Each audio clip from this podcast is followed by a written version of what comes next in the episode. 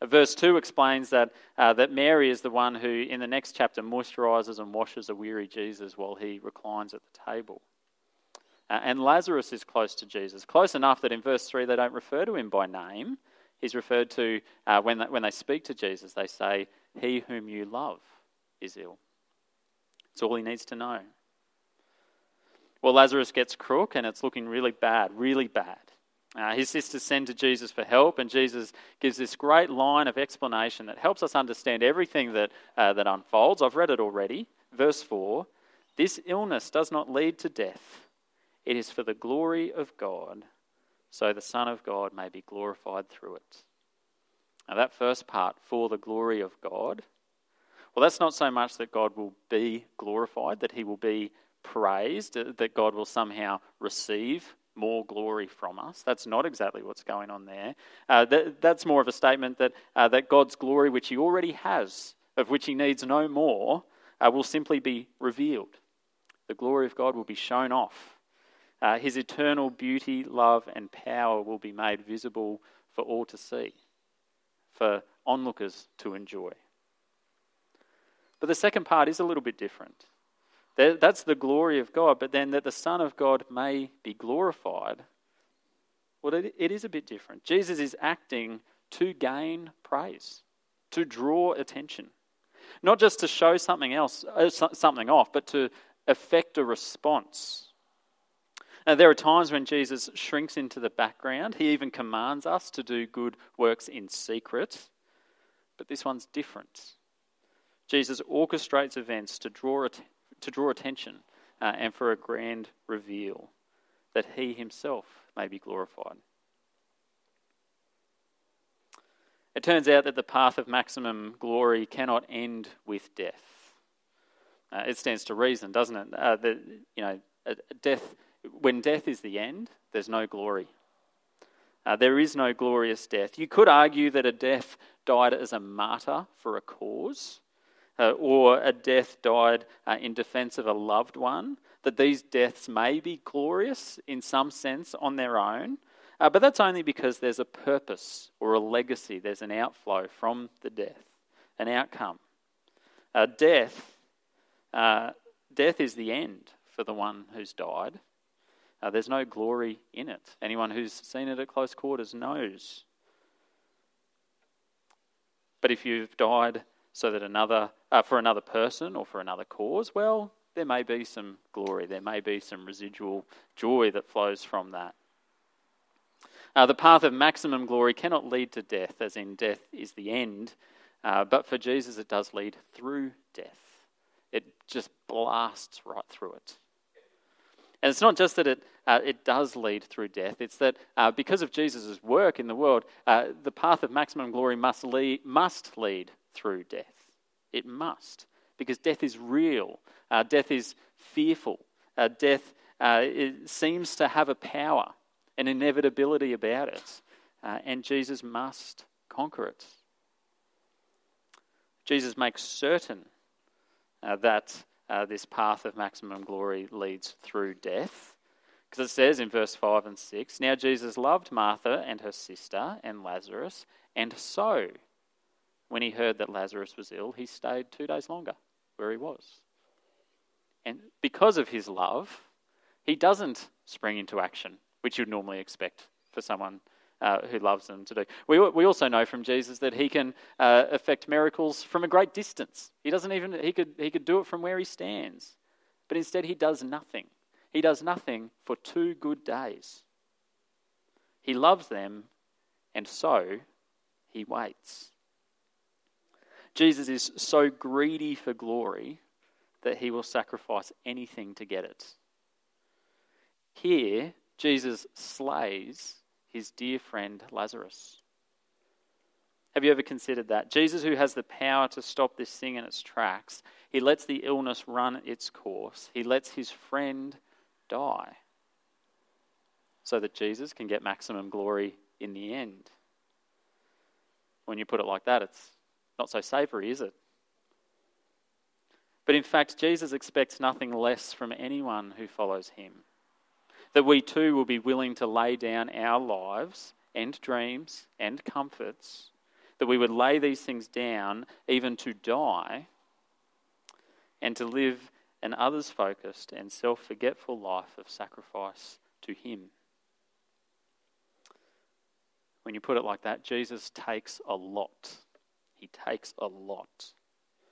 But He doesn't ask for anything that He isn't worth, and He won't take anything that He wouldn't give. Because remember, this is just the preview. The main event is coming.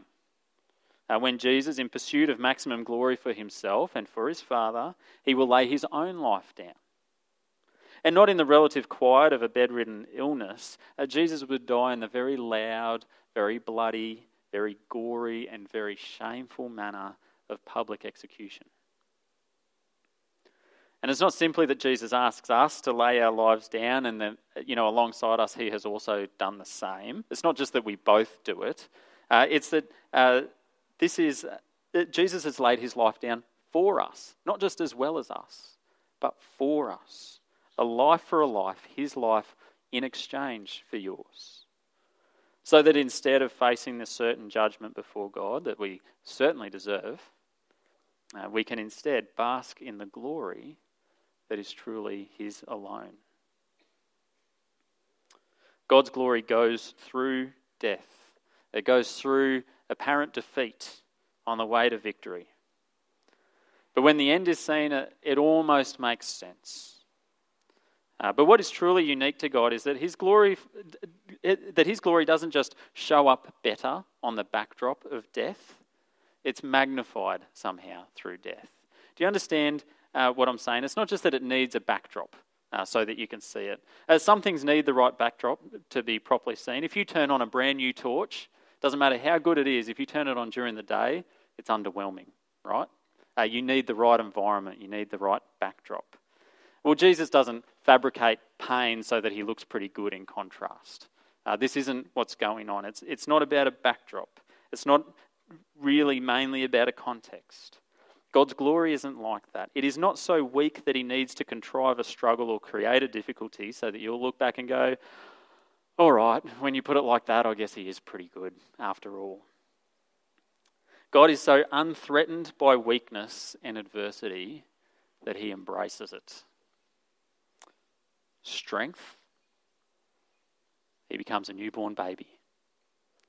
What's reputation? Jesus befriends uh, sinners and outcasts. What's fear? He grips the serpent. Uh, the the the, um, the song "God Moves in Mysterious Ways" said uh, he rides upon the storm. You know, the storm that gives us fear, he's riding the wave. What's death? Well, he runs at it. That's glory that's uh, impenetrable, unassailable, perfect. Doesn't need a backdrop. Uh, it's just fearless. That's the glory of God through death. But God's pursuit of his glory is never just for himself, it is an act of love. It expresses perfect love, which is our second point up here. Jesus doesn't pursue his own glory for the sake of his own ego. He doesn't do it uh, for his father to build his father up because, you know, God in heaven is somehow lacking something. Uh, Jesus is only concerned with his own glory in as much as he can share it with us, his people, because we gain from his glory. This is why Jesus deliberately waits for Lazarus to die and then lets him get really, really, really properly dead. Uh, he says in verse 5 it's because he loved Mary, Martha, and Lazarus. Uh, we get uh, a sense of God's glory shown off with love in Jesus' interactions uh, with the sisters. Uh, it's pretty clear that the love goes both ways. Both sisters say the same thing. If you'd been here, he wouldn't have died. But both seem to speak more from faith than blame or hurt.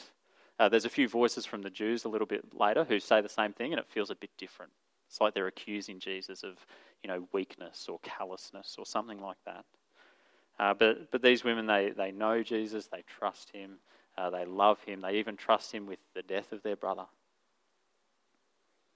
And then, of course, there's Jesus' love spilling out in an overflow of his own emotion. Verse 35 is the shortest verse in the Bible. Uh, but it's a verse that's dished out more than its fair share of comfort for people who are dealing with their own tears. Verse 35 just simply says, Jesus wept. It's the shortest verse. Jesus wept. I don't see how these were tears of grief in the natural sense. Uh, Jesus knew better than anyone that Lazarus would be back soon. But this is Jesus moved to tears uh, by nothing but empathy. The tears themselves of his loved ones are the ones that drive him to tears himself. It's one thing to know that Jesus shares your sorrows, it's another thing to know that he shares your actual tears and your deep, hearty sobs.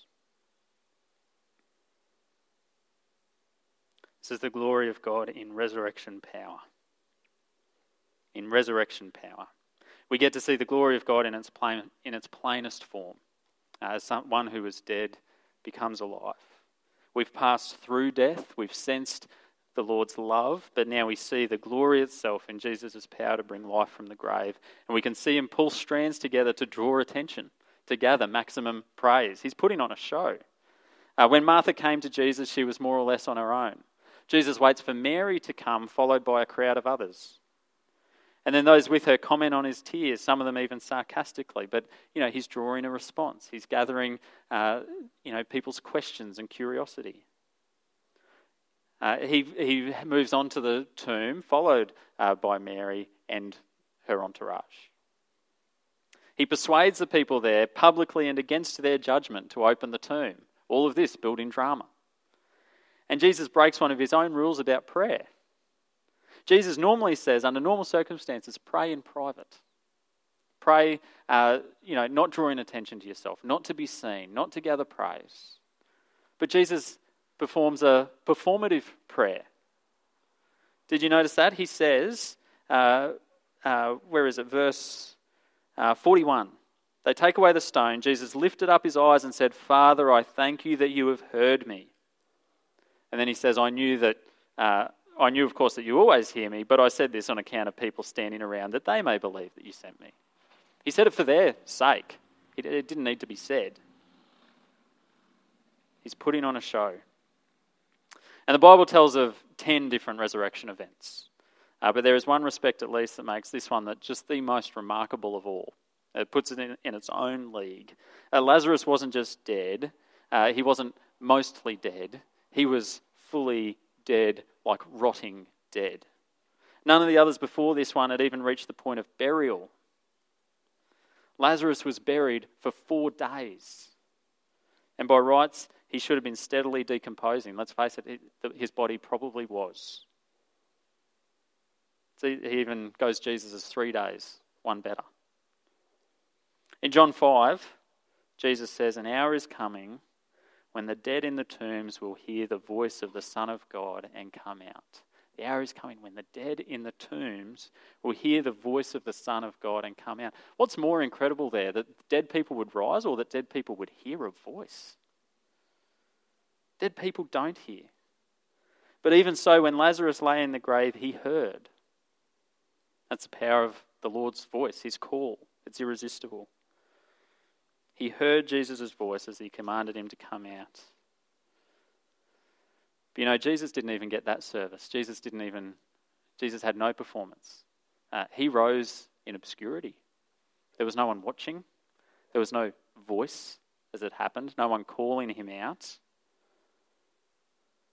But Jesus uh, was vindicated in a secret place in the heavens, uh, and his Father called him out of the grave from death uh, and Jesus came out of his tomb. We see in this uh, our only hope is to be woken up by another. Jesus rose Lazarus by the power of uh, and to the glory of God. Jesus himself was raised by the power of and to the glory of God. And by God's power and to his glory, by believing in Jesus as the Son of God, you too will be raised. Jesus says that. There's no fear of death for those who believe in him. Uh, you will never die, even though you do die, you will never die.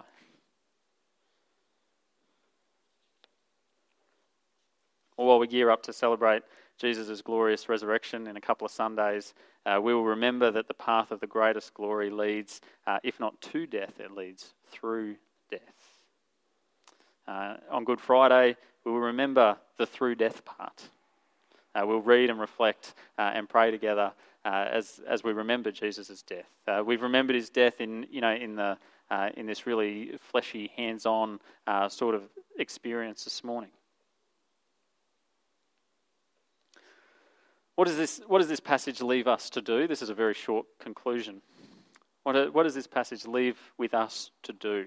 Well, there's no real command in there in the, uh, in the natural sense. Jesus doesn't say, therefore, do anything in particular coming out of this. But he does say what the point of it is the glory of God, and that the Son of Man may be glorified. If you want to disobey this passage today, then just forget about it just forget about Jesus this week. But if you want to obey, if you want to be uh, moved and affected by what we've read, then be moved to uh, gasp in awe at the Lord's power, uh, to be moved to respond uh, in praise and glory for Jesus. Remember his glory in resurrection power, which passes through death and is expressed through his love. Remember him when he produces life from death. Remember him in the day to day when he produces joy from sorrow, when he uh, brings glory from shame. Then remember him. All praise, glory, and honour to him. Let's pray.